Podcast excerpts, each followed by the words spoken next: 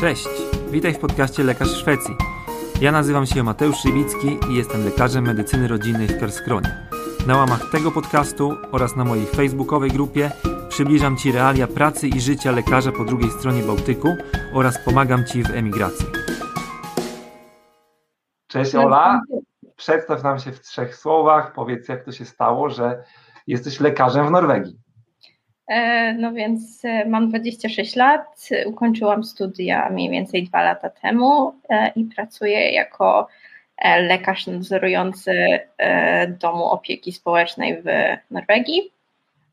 I wyjechałam do Norwegii zaraz po studiach. No i tak pokrótce w jednym słowem, dlaczego Norwegia, to mój mąż jest Norwegiem, więc kiedy mieliśmy do wyboru, czy zostać w Polsce, czy wyjechać do Norwegii, to w sumie wybór był dość szybki. Aha. Okej, okay, to lecimy po kolei w takim razie chronologicznie. Powiedz, gdzie studiowałaś? Studiowałam na Uniwersytecie e, Karola, imienia Karola Marcinkowskiego w Poznaniu. Okej, okay. i w którym momencie zaczęłaś się uczyć norweskiego i w jaki sposób ta nauka przebiegała? E, na początku to mniej więcej był trzeci, czwarty rok, jak się tak zabrałam za to bardziej. Na początku używałam na, tylko Duolingo i uczyłam się sama.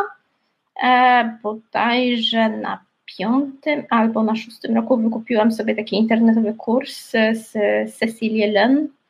E, ona robi kurs medycznego norweskiego, ale to nie był taki typowy medyczny norweski, to był bardziej taki około, taki pielęgnacyjno około medyczny norweski, więc e, no w sumie pomogło mi to trochę pouczyć się, ale, ale to nie był do końca taki język, jaki używam teraz w pracy mimo wszystko. Mhm. Okej. Okay.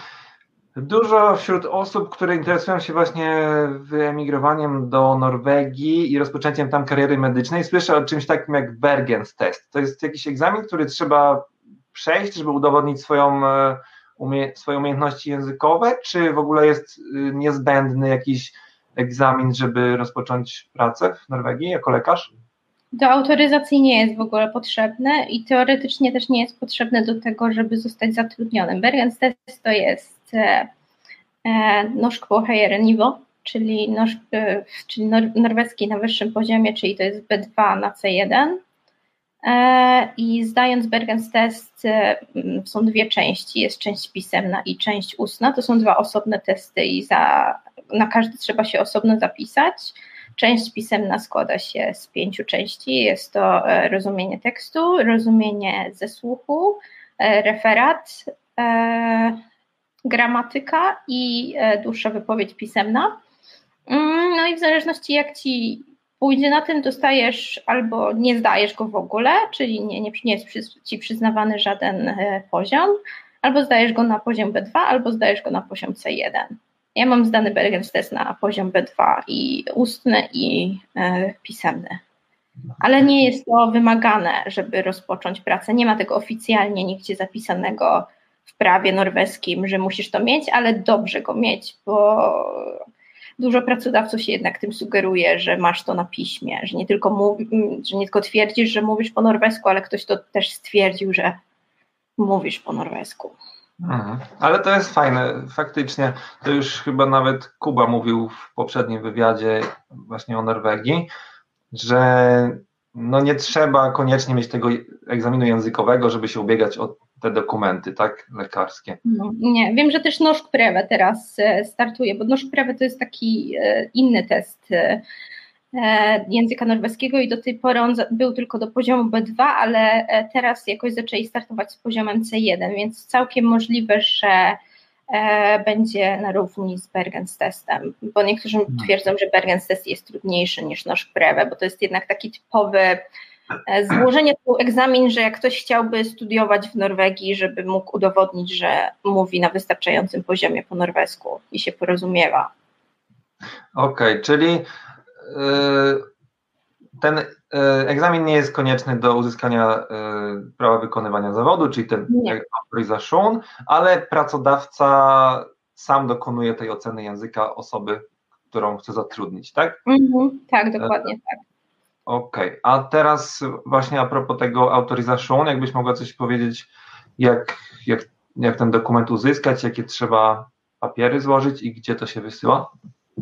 E, to jest przeraźliwie proste, e, żeby zdobyć autoryzację w Norwegii, bo tak naprawdę skanuje się wszystkie dokumenty. W sumie to jest głównie dyplom, wypełnia się e, podanie na stronie internetowej, nigdzie nie trzeba nawet tych dokumentów wysyłać. Mm, Norwegia ma taki, taki serwis, który się nazywa Alt-In, i tam są różne rzeczy rządowe i tam właśnie można też składać o autoryzację i po prostu wysyła się do Helse Direktoratu, e, czyli do Ministerstwa Zdrowia swój dyplom e, i wpłaca się e, teraz to jest 1665 koron i po prostu to sobie idzie. Nie trzeba mieć ani testu językowego, żeby dostać autoryzację, ani nie trzeba mieć stażu w Polsce, po prostu od razu się tylko trochę no. to trwa. To trwało chyba z trzy miesiące, zanim oni mi przyznali e, prawo wykonywania zawodu, bo oni muszą się skontaktować z naszym Ministerstwem Zdrowia, czy ja na pewno studiowałam, czy nie wiem, nie podrobiłam dokumentów.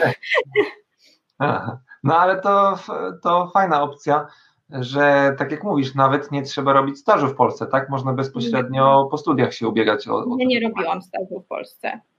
Tak Super. naprawdę nie przepracowałam w Polsce ani jednego dnia jako lekarz. Okej, okay, no to widzisz, tutaj jest już nawet e, spora różnica, jeśli chodzi o, między Szwecją a Norwegią, no bo do Szwecji jednak trzeba skończyć staż e, w Polsce, uzyskać prawo wykonywania zawodu to pełne i wtedy można już spokojnie jechać do Szwecji.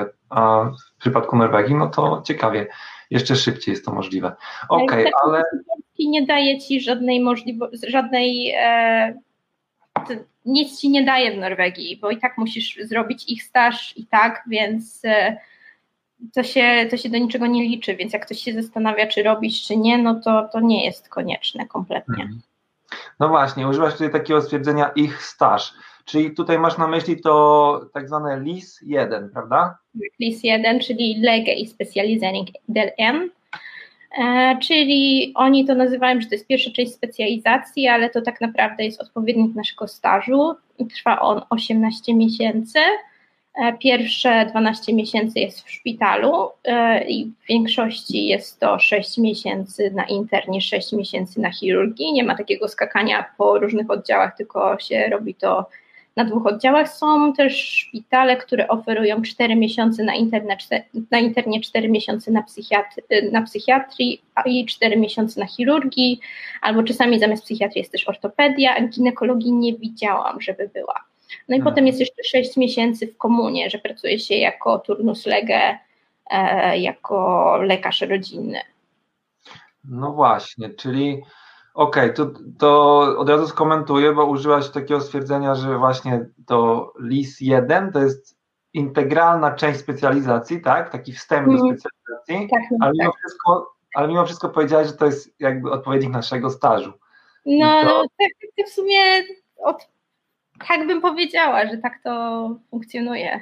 Aha, jasne. No to jest pewna paralela, bo tutaj w Szwecji teraz też wprowadzają od 1 lipca coś takiego, co się nazywa BT, i to będzie też integralna część specjalizacji, z tym, że ja próbuję to tak yy, odczarować, bo dużo osób nazywa to właśnie to, to BT, które będą wprowadzali stażem, aczkolwiek ja zawsze to nazywam wstępem do specjalizacji, ale jak widać, no można to w sobie nazywać jak kto sobie życzy. Natomiast różnica może jest taka, że tutaj do, w Szwecji to do tej pory istniał jako taki staż i on się całkiem inaczej nazywał. Nazywał się AT i on jest w tym momencie likwidowany, a jest zastępowany tą jakby tym wstępem do specjalizacji.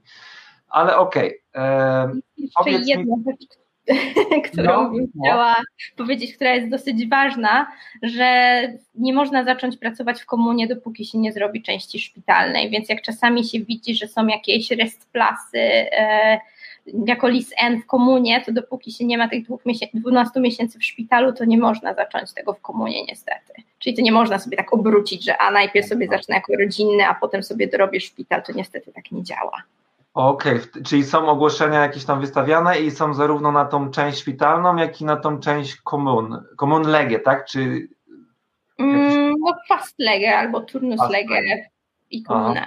Mm. I osoby, które są zaraz po studiach, nie mogą iść, wybrać tej ścieżki bezpośrednio fast legi albo common legie, tylko muszą szukać bardziej tych ogłoszeń e, na, ten, na to miejsce jakby szpitalne, tak? Mm, tak.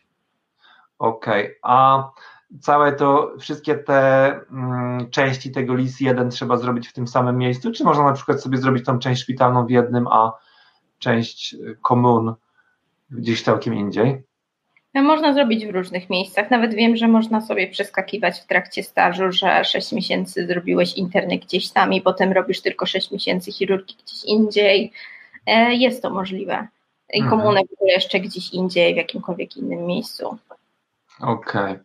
Dobra, no to może powiedz y, wtedy szerzej o właśnie całej organizacji tego systemu. Jak, jak wyglądają po kolei te poziomy, po których się przemieszczamy, albo jakie są formy wykonywania tej y, naszej kariery lekarskiej, bo tutaj już wspomniałaś Common Lege, czyli to jakby tutaj taki powiatowy lekarz, tak?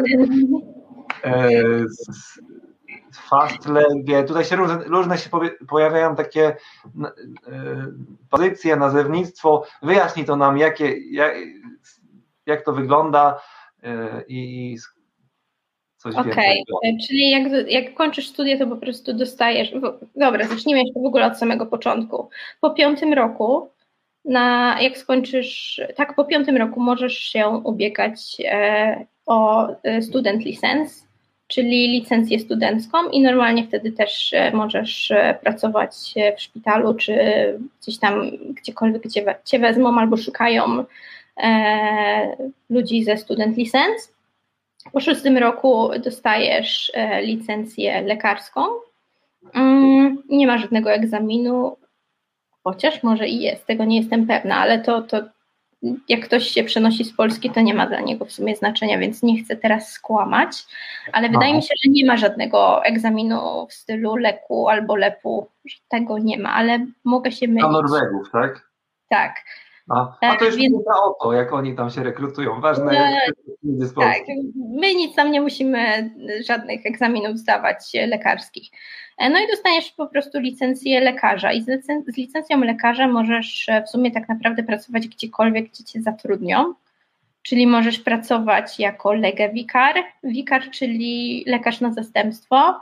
Mhm. Możesz pracować na legewakcie, czyli na tych Legawakt to jest taki NPL na, stero, na sterydach, jak ja to nazywam, e, bo to jest takie, takie coś między NPL-em a SOR-em, e, czyli sobie siedzi lekarz, który jest dostępny e, w takich godzinach, gdzie normalna przychodnia nie jest otwarta i powiedzmy, no nie wiem, złamiesz sobie nogę, to ci ją tam zagipsuje, albo jeżeli sobie coś tam rozetniesz skórę czy coś i trzeba zaszyć, to też ci to zrobi. Albo nagle dostaniesz anginy o, o 21 w sobotę i potrzebujesz lekarstwa, no to idziesz tam do niego. E, no i on ewentualnie, jak jest coś naprawdę poważnego w stylu zawału albo takiego złamania, którego nie da się po prostu zagipsować, to wysyła cię ewentualnie na akut motak, Czyli to jest już taki typowy SOR, tylko tam nie możesz sobie tak przyjść z ulicy i powiedzieć, że a dzień dobry, ja tutaj właśnie e, od e, dwóch tygodni mnie tu bardzo bolą plecy i dzisiaj bolą mnie bardziej, tylko musisz iść przez legawakta. No i hmm. potem masz szpitale, Eee, szpitale są no mniej więcej podobnie zorganizowane jak u nas. Nie, nie dzieli się tego specjalnie na, na to, że są powiatowe i centralne czy coś takiego. Eee, są po prostu szpitale i niektóre są większe, niektóre są mniejsze. Eee, masz jeszcze coś takiego jak SICKM, czyli to jest dom opieki, to jest tam, gdzie ja pracuję, ale te domy opieki mają takie szersze e, zastosowanie w Norwegii, bo na przykład też e, tam jak na przykład e, miałeś operację biodra czy czegoś i trzeba cię wyrehabilitować i postawić na nogi, no to możesz być na takim dwutygodniowym, czterotygodniowym pobycie, czy ile tam potrzebujesz, albo są też takie, że po prostu się tam mieszka na stałe, ale są też takie, gdzie na przykład e, powiedzmy, e, no ja pracuję też w takim jednym, ja pracuję w dwóch miejscach w tym momencie, Jeden to jest taki typowo CKM Langtits, czyli długoterminowy, e, ale dwa dni pracuję również w RUS Relater Teskader, czyli tam są po prostu ludzie, którzy To nie jest odwyk typowy, ale ludzie, którzy byli uzależnieni od narkotyków i przez to nabyli jakieś tam choroby somatyczne, które potrzebują teraz leczenia. Więc to też są takie rzeczy. Mm, do tego jest coś takiego jak na przykład DPS, czyli Daily Psychiatric Section, e, czyli to jest taki e, e, psychiatryczny oddział szpitalny krótkoterminowy. Mm, no i masz jeszcze BP, mm, BUP, czyli Barn Unge Psychiatrii, czyli psychiatria dziecięca i, i młodzieżowa. Okej, okay, czy, czyli w tych wszystkich miejscach można pracować już przed e, dostaniem się na specjalizację, jeżeli pracodawca będzie zainteresowany zatrudnieniem nas? Tak, tak, tylko najlepiej wtedy po prostu jak się stara o taką pracę, to żeby pracować pod kimś, żeby nie, nie dostać po prostu stuprocentowej odpowiedzialności nagle tak e, z nieba bo to może być no, ciężkie, w szczególności jeśli nie ma żadnego doświadczenia, to, to, to, ja mogę powiedzieć, że ja pracowałam przez pewien czas jako e, legę wikary w przychodni e, i to po prostu był e, trzy miesiące gigantycznego stresu, bo do przychodni może ci przyjść każdy ze wszystkim i w ogóle, no i nie wiem, na przykład kiedyś przyszła do mnie kobieta, która nagle powiedziała, że ona ma bóle w klatce piersiowej, ja po prostu już wiesz, panika i w ogóle tutaj karetka i wszystko po kolei, a potem się okazało, że ona po prostu sobie naciąga, naciągnęła mięśnień w klatce piersiowej, no. ale najlepiej, że jak zrobiła mi EKG, to miała zmiany w tym EKG, e, tylko potem mi inny lekarz rodzinny powiedział, ale wiesz co, zobacz, czy ona tam nie ma jakiegoś starego EKG, żebyś sobie porównała, no i rzeczywiście miała stare EKG, była diagnozowana na kardiologii, nic jej nie było, ale miała z, y, zmiany jak przy zawale ściany dolnej, więc ja już po prostu y, Okej, okay, czyli w tym miejscu, o którym mówisz, nie miałaś żadnego starszego lekarza, od którego mogłabyś się poradzić? Czy... Takiego typowego, żeby był tylko dla mnie, nie. Mogłam się gdzieś tam w międzyczasie poradzić. E, tylko, że akurat wtedy pracowałam w komunie, która już miała problemy z, e, z wypełnieniem miejsc lekarskich, więc oni sami mieli mega dużo roboty i po prostu mieli pacjentów bardzo dużo. E, więc no, udzielali mi pomocy, ale już po pewnym czasie widziałam, że, że, jak, ja, że jak cały czas pytam, to, to zaczęli się troszeczkę irytować, ale wiem, e, bo rozmawiałam z wieloma innymi znajomymi, że to tak nie wygląda we wszystkich miejscach, że często się po prostu przydziela jakiegoś lekarza, do którego zawsze można się e, zgłosić o pomoc, albo nawet jeżeli jest coś takiego, że nie ma jednego konkretnego lekarza, to zawsze możesz po prostu wszystkich spytać i, i oni ci po prostu pomagają w międzyczasie, że nawet przyjdą do ciebie do gabinetu, obejrzą tego pacjenta. Mi na przykład dużo pomagał turnus lege, e, który akurat był wtedy na miejscu, ten, który miał tą część list N e, w mhm. komunie. I po prostu on mi bardzo dużo, jak czegoś nie byłam pewna, bo na początku ma się bardzo dużo pytań, bo nawet jak, nie wiem, jakieś takie głupie rzeczy w stylu, że zapalenie no. pęcherza, ale po prostu masz trzy antybiotyki, z którego możesz wybrać i zastanawiasz, ale czy wszystkie antybiotyki są dokładnie takie same i w ogóle, czy ten, czy tamten i w ogóle, e, więc no, no jest bardzo dużo pytań i dużo wątpliwości, więc e, jakbym, jakbym zaczynała pracować tam mm, jako wikar lege w przychodni, to bym się w tym momencie upewniła dobrze, czy jest ktoś, kto zawsze udzieli mi rady i pomocy, jakby coś się działo, żebym nie była zostawiona sama. Nie byłam zostawiona sama, ale, ale no myślę, że akurat to mogło być troszeczkę lepiej zorganizowane. Okej, okay, to jakie formy mm, pracy pod jakim szyldem polecasz dla takiej osoby, która przyjedzie bezpośrednio po studiach z Polski? Takie najbezpieczniejsze formy. Właśnie Tilsenslega jest genialnym miejscem, bo e, czyli lekarz nadzorujący czegokolwiek, albo e, DPS i BUPy, czyli te psychiatryczne. psychiatryczne myślę, że legę wikar może być ok, jeżeli to jest dobrze zorganizowane i ewentualnie dostanie się Wajledera, czyli takiego twojego superwizora, który ci zawsze, e, zawsze ogarnie, to wtedy też bym mogła, bo to spokojnie też by dało radę. Mhm. Przynajmniej takie prostsze rzeczy jesteś w stanie spokojnie leczyć, jak alergię, czy tam kontrolowanie nadciśnienia cukrzycy, czy coś takiego. Mhm. Chciałabym zaznaczyć, że w Norwegii lekarz rodzinny, podobnie jak w Szwecji, leczy praktycznie wszystko na podstawowym poziomie, czyli przychodzi ci ktoś do wycięcia e, pieprzyka, to musisz mu wyciąć tego pieprzyka. E, przychodzi ci ktoś, żeby zrobić mu iniekcję do stawu ze sterydu, to też mu to robisz. E, przychodzi ci ktoś, e, bo, bo nie wiem, e, bo wydaje mu się, że zaczyna mu się robić zaćma, to też go na początku kierujesz, czy, czy nie zaćma, ale e, no, czy takiego i też go ustawiasz na takich leczeniu na początku, więc są no, ginekologia jeszcze do tego, zakładanie spirali. Ja na studiach nigdy nie widziałam, żeby ktoś zakładał spirale przy mnie, więc ja po prostu myślałam, Boże drogi, co ja mam tutaj zrobić? E, no, pobieranie cytologii i w ogóle, więc taka ogólnie rada dla kogoś, kto planuje E, jechać do Norwegii i myśli o tym, żeby w ogóle pracować jako e, lekarz rodzinny w Norwegii. Jak jesteście na studiach, to próbujcie wszystkiego. E, próbujcie takich podstawowych badań ginekologicznych, próbujcie badań urologicznych, próbujcie badać brzuchy, próbujcie USG, wszystko, co, co wam się w ręce nawinie, to próbujcie to, to, tego spróbować, żeby. E, no dokładnie, bo to, to, to Lega jest ja mogę jeszcze od siebie powiedzieć, że jeżeli ktoś chce do Norwegii się przenieść i pracować w takim zakresie kompetencji, o którym ty mówisz, to polecam przejść przez Szwecję, ponieważ tutaj wszystkiego się tego nauczy, a z tego co widzę, to kompetencje lekarza rodzinnego są jeszcze minimalnie szersze w Norwegii niż w Szwecji. Aczkolwiek to zależy też jakby z czym porównujemy. Tak ja akurat pracuję na samym południu Szwecji, więc powiedzmy tutaj nie mamy aż tak dużo ginekologii, ale podejrzewam, że na północy Szwecji jest mniej więcej na tym samym w tym samym zakresie co u Was, że zakładanie spirali, pobieranie cytologii i tak dalej. W, tej umiejętności też jest wyposażony mniej więcej lekarz rodzinny w Szwecji. Także tutaj jak Ty opowiadasz, to jakby mnie niczym nie zaskakujesz, aczkolwiek e, tak jak mówisz, publiczność pewnie jest lekko e, zaskoczona, jak, jak szeroko, prawda, e, jak szerokie kompetencje trzeba posiadać, czy nabyć tak naprawdę w czasie swojej specjalizacji właśnie z medycyny rodzinnej, albo w czasie tego chociażby stażów.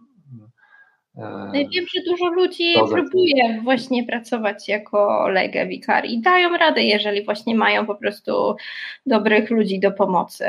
To po prostu trzeba wyczuć, jeżeli ktoś się nie czuje w jakimś miejscu zbyt komfortowo, to to, to nie jest standard w Norwegii.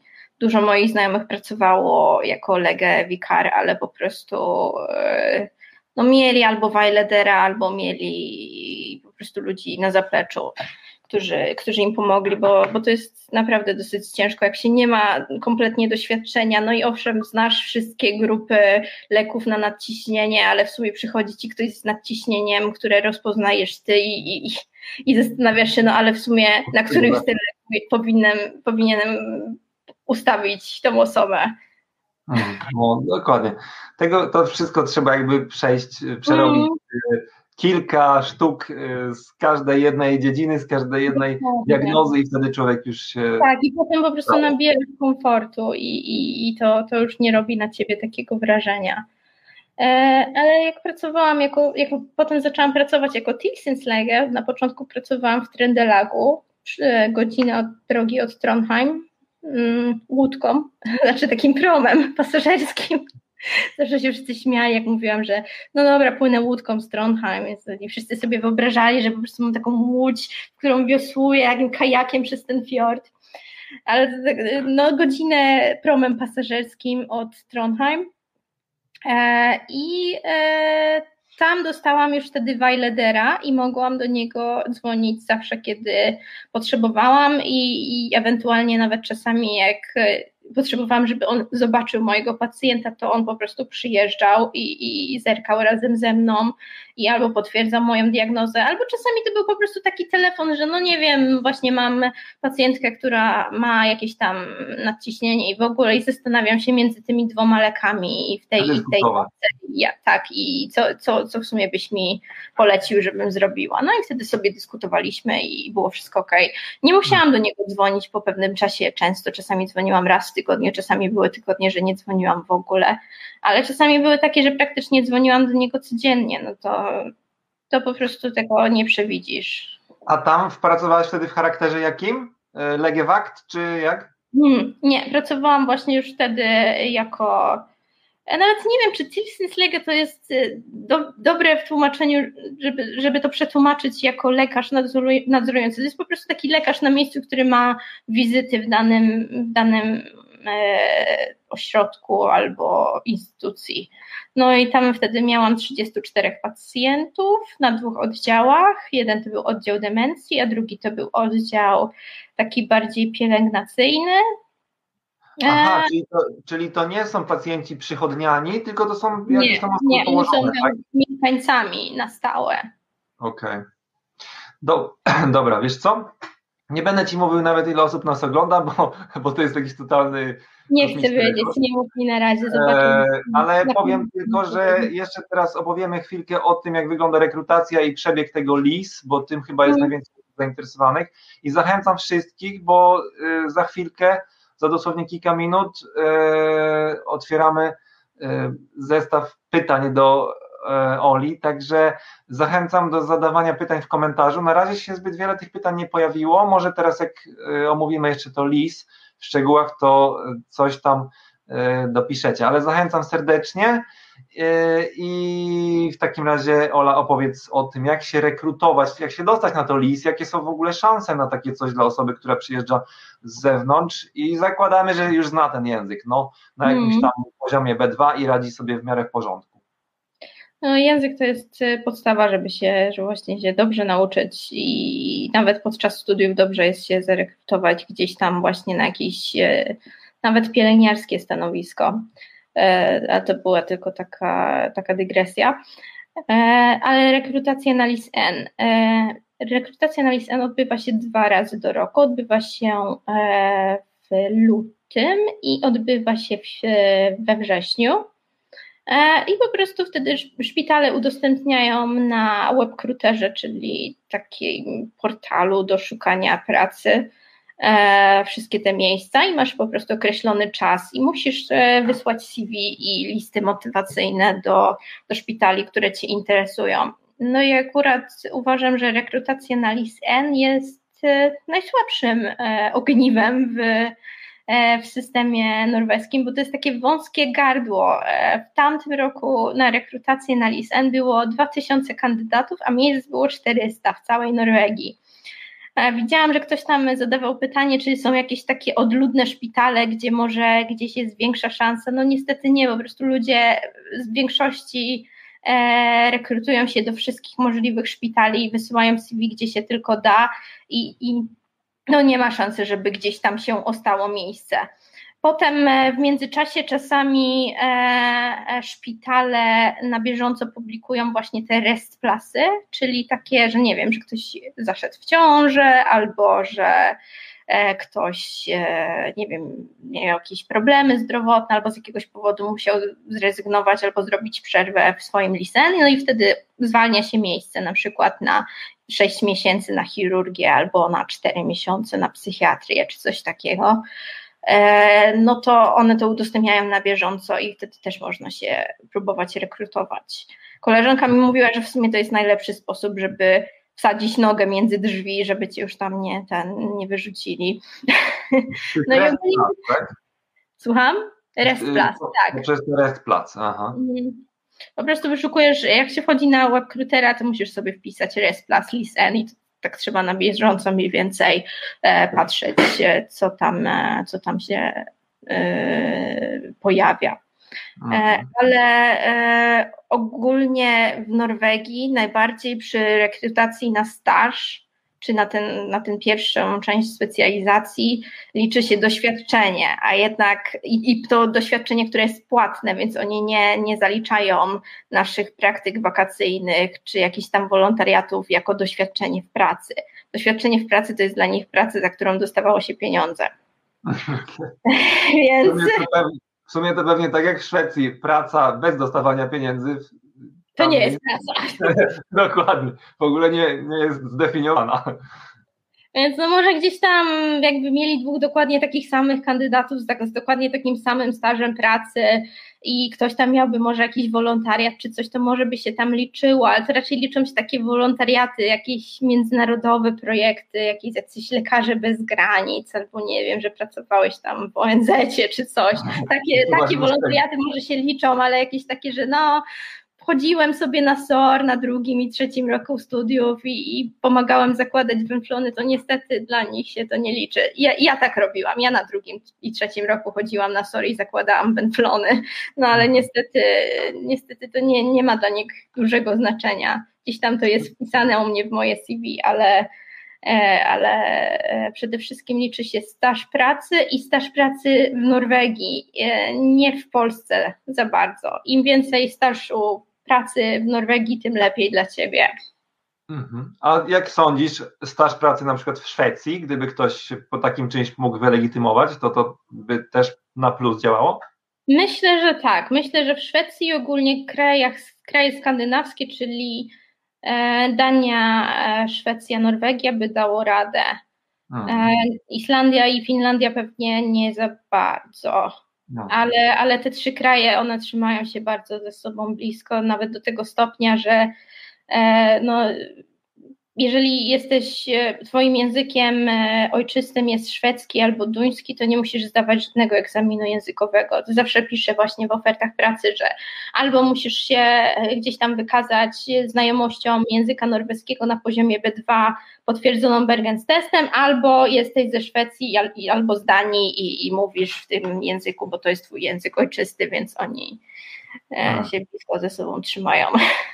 Dokładnie i tutaj płynnie przechodzimy do pytań, bo właśnie odpowiedziałaś tak naprawdę na pierwsze pytanie, które już tutaj miałem przygotowane, także już nie musimy nawet komentować, bo pytanie było, czy ze szwedzkim C1 można robić specjalizację w Norwegii, czyli no odpowiedziałaś na to, tak, wystarczy B2 i już można. Myślę, że da radę spokojnie, jak, jak mówisz dobrze po szwedzku, to myślę, że cię bez problemu wezmą też w Norwegii. No właśnie, bo te języki są na tyle podobne, że tutaj jakby komunikacja między szwedzkim a norweskim jest tak płynna i powiedzmy w 95% da się wszystko zrozumieć. Nawet zaproponowałem, no, nawet zaproponowałem Oli, żebyśmy chwilkę podyskutowali sobie po szwedzku, norwesku, żeby pokazać wam, że to się naprawdę da. So Ola, kan man jobba i Norge om man pratar bara svenska? Eh, det syns jeg det er helt mulig. Det, disse, to, to, disse to språk ligner så mye på hverandre at uh, det skulle ikke være noe problem. Og når du prater godt svensk, da skulle du ha ingen problemer til å jobbe i Norge og prate i Norge og bli forstått og, uh, og forstå andre. Precis, och tvärtom. Om du pratar norska så hittar du utan problem din ja, plats i Sverige också eftersom man förstår varandra. Utan något ja, noen ganger man må snakke veldig sakte, men det går. Precis. När, när det är något litet moment där man ser att eh, den andra personen inte förstår, då är det bara att sakta ner. Så ja, bara gjenta, gjenta, gjenta, gjenta så länge de förstår. De ska förstå till slutet, för säkert. Dokładnie. Wracamy do polskiego.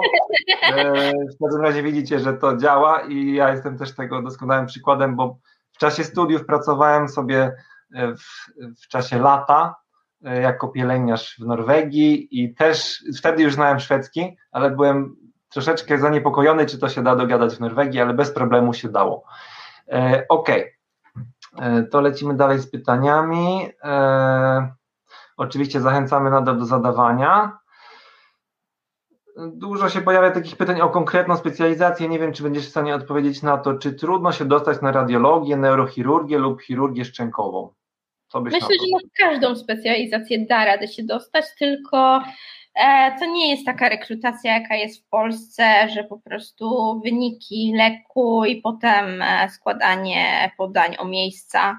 e, tylko to po prostu składa się do konkretnego szpitala i po prostu trzeba polować, jak szpitale mają jakieś wikariaty, na przykład roczne, półroczne na danej specjalizacji i to może być na samym początku tak, że musisz dużo skakać po całej Norwegii. Ja planuję robić neurochirurgię w przyszłości, więc już się przygotowuję psychicznie na to, że to jest całkiem możliwe, że będę pracowała rok tutaj, pół roku tutaj, trzy miesiące tutaj i po prostu na początku, zanim gdzieś zagrzejesz dobrze miejsce, to całkiem możliwe, że musisz dużo po, poprzeprowadzać się po całej Norwegii. Mhm. Czy z perspektywy, Daniel pyta, czy z perspektywy osoby z zagranicy jest możliwa realizacja każdej z uznanych w Norwegii specjalizacji? Jeśli jest miejsce szkoleniowe oczywiście, jeśli nie, to które wydają się być nieosiągalne i dlaczego? Ale o to chodzi, że jak już ktoś ma specjalizację z Polski albo zaczął specjalizację z Polski, nie do końca rozumiem. No właśnie, ja też chyba nie do końca rozumiem. Zaraz. E... Daniel, doprecyzuj. Dokładnie, ale wydaje mi się, że chodzi o to, czy osoby z zagranicy e... uznanych Chyba chodzi o to, że jeżeli już się jest specjalistą w Polsce, to czy taka specjalizacja zostanie uznana w Norwegii? Ja to tak rozumiem. Uznanie. I tak, one są e, po prostu, tak, tak, specjalizacje uznaje się. Jak masz, to jest według, e, na podstawie tego, że jesteśmy w strefie Schengen, to te e, po prostu dyplom, znaczy tytuł specjalisty jest uznawany potem normalnie w Norwegii, więc e, tak naprawdę specjalistom nawet jest dużo łatwiej, bo e, specjalistów chcą jeszcze bardziej niż innych lekarzy tak naprawdę. Dokładnie, w związku z tym, że tak jak mówisz, jest to wąskie gardło na tym mm. stażu LIS-1, no to tutaj specjalistów jeszcze bardziej z otwartymi rękami. Oczywiście szczególnie osoby, które już znają dobrze język, tak się nauczyły w Polsce powiedzmy. E, no to tutaj jest, w Szwecji jest tak samo, że właśnie e, uznanie specjalizacji. To jest chyba tak we wszystkich krajach Unii Europejskiej. Jest na tyle współpraca wszystkich krajów, że jeżeli uzyskamy specjalizację w jednym kraju, na przykład w Polsce, no to wyjeżdżamy i automatycznie ona jest uznawana w każdym innym. Tutaj zarówno w Norwegii, jak i w Szwecji. Dopóki ktoś sobie nie, nie wymyśli Australii albo Nowej Zelandii czy USA, to myślę, że to nie, nie w obrębie Unii Europejskiej i strefy Schengen bez problemu. Dokładnie. Kolejne pytanie. Karolina pyta, na jakie specjalizacje jest największy popyt w Norwegii? Czy wygląda to podobnie jak w Polsce? No lekarzy rodzinnych. Zgadza się. Mąż chce zostać lekarzem rodzinnym i robi to też ze względu na to, że ja wybrałam sobie taką specjalizację, po której mogę sobie, muszę skakać po całej Norwegii, a on jako lekarz rodzinny bez problemu znajdzie pracę praktycznie wszędzie, więc dobrze się dobraliśmy. I kolejne pytanie, dokładnie jakby przeci, przeciwność tutaj, czyli na jakie, yy, na jakie specjalizacje najtrudniej się dostać? Myślę, że te najbardziej szczegółowe, czyli właśnie jakaś kardiochirurgia, chirurgia naczyniowa, e, jakieś takie bardzo wąskie e, specjalizacje. Ale z kolei naj, najlepiej, e, najłatwiej byłoby właśnie na jakieś interne e, chirurgię ogólną, Myślę, że to podobnie jest e, jak w Polsce, że jest e, duże zapotrzebowanie na te najbardziej pojemne specjalizacje. Mhm.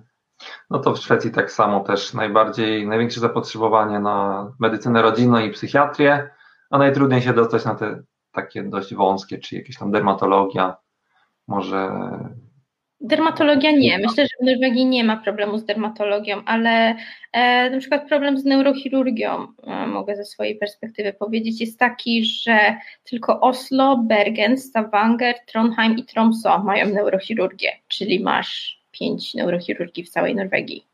Mhm. Więc musisz się po prostu dostać na to jedno konkretne miejsce. Aha. Okej, okay. kolejne pytanie. Tomasz pyta, ile osób pracuje w Sykejeme? E, to zależy. E, ogólnie mój CKM w tym momencie e, jest w całym jakby oddziale e, instytucjon medycyny instytucjonalnej. Mamy 24 CKM, więc każdy CKM ma przynajmniej jednego lekarza. E, e, do tego jest overlege, czyli taki jakby ordynator. E, więc na sam, tak jak ja przychodzę do pracy, to jestem jedynym lekarzem, ale mam zawsze overlegę, do którego mogę zadzwonić e, i to nie jednego, bo bodajże trzech, do których mogę zadzwonić.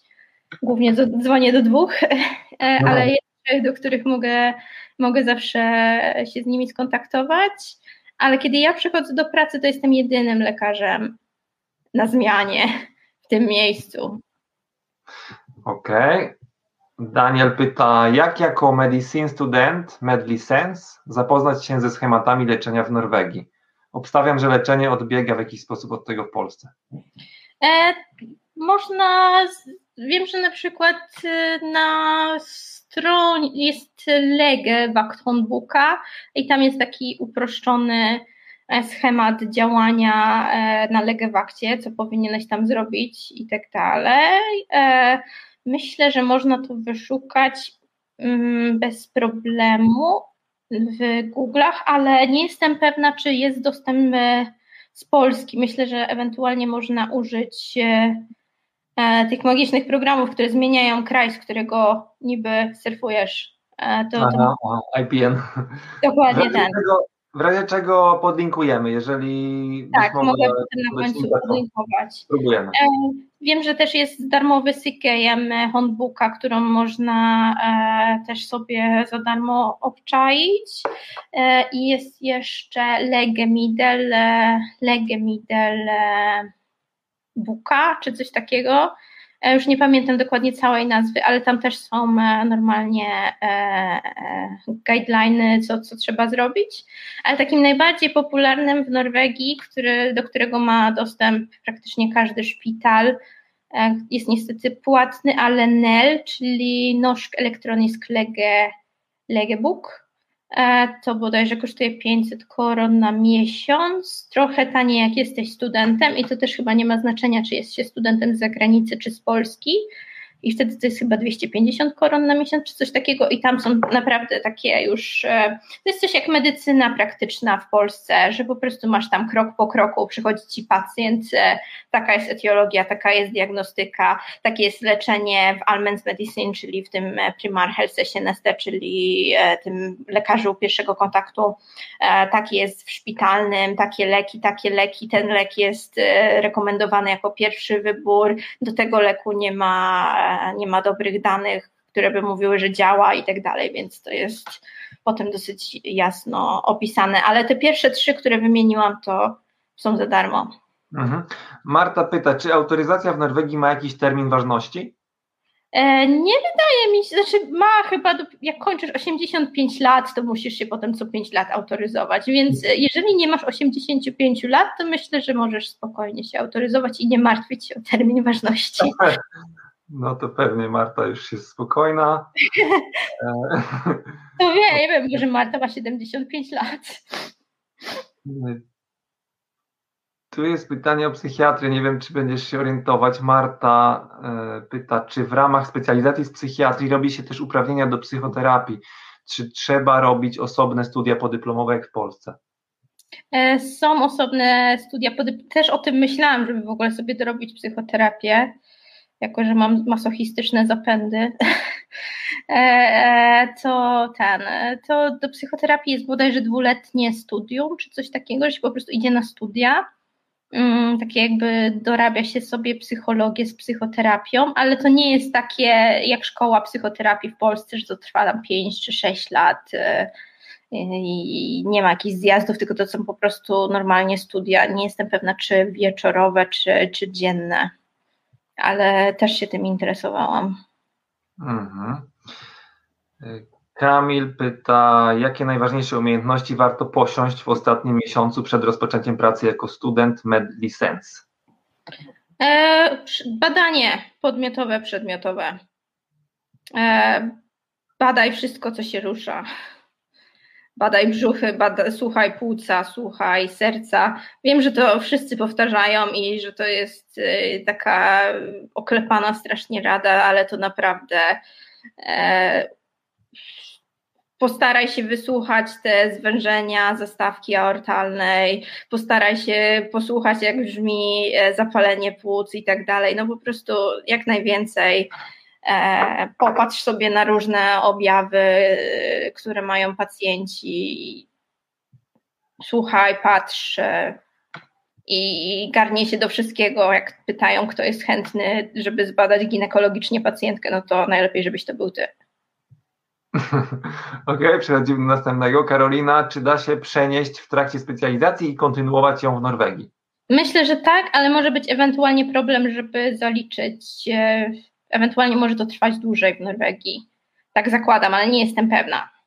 A czy to nie jest tak jak w Szwecji, że żeby w ogóle podejść do, takiego, do takiej opcji, to trzeba się najpierw jakby dostać też tą samą drogą na LIS 1, Wydaje mi się, że tak. Wydaje tak? mi się, że tak, że musisz zrobić turnus i tak, że dopóki nie masz tytułu specjalisty, to dopóty e, nie, ten, nie, nie zarekrutujesz się, tylko musisz zrobić po prostu staż.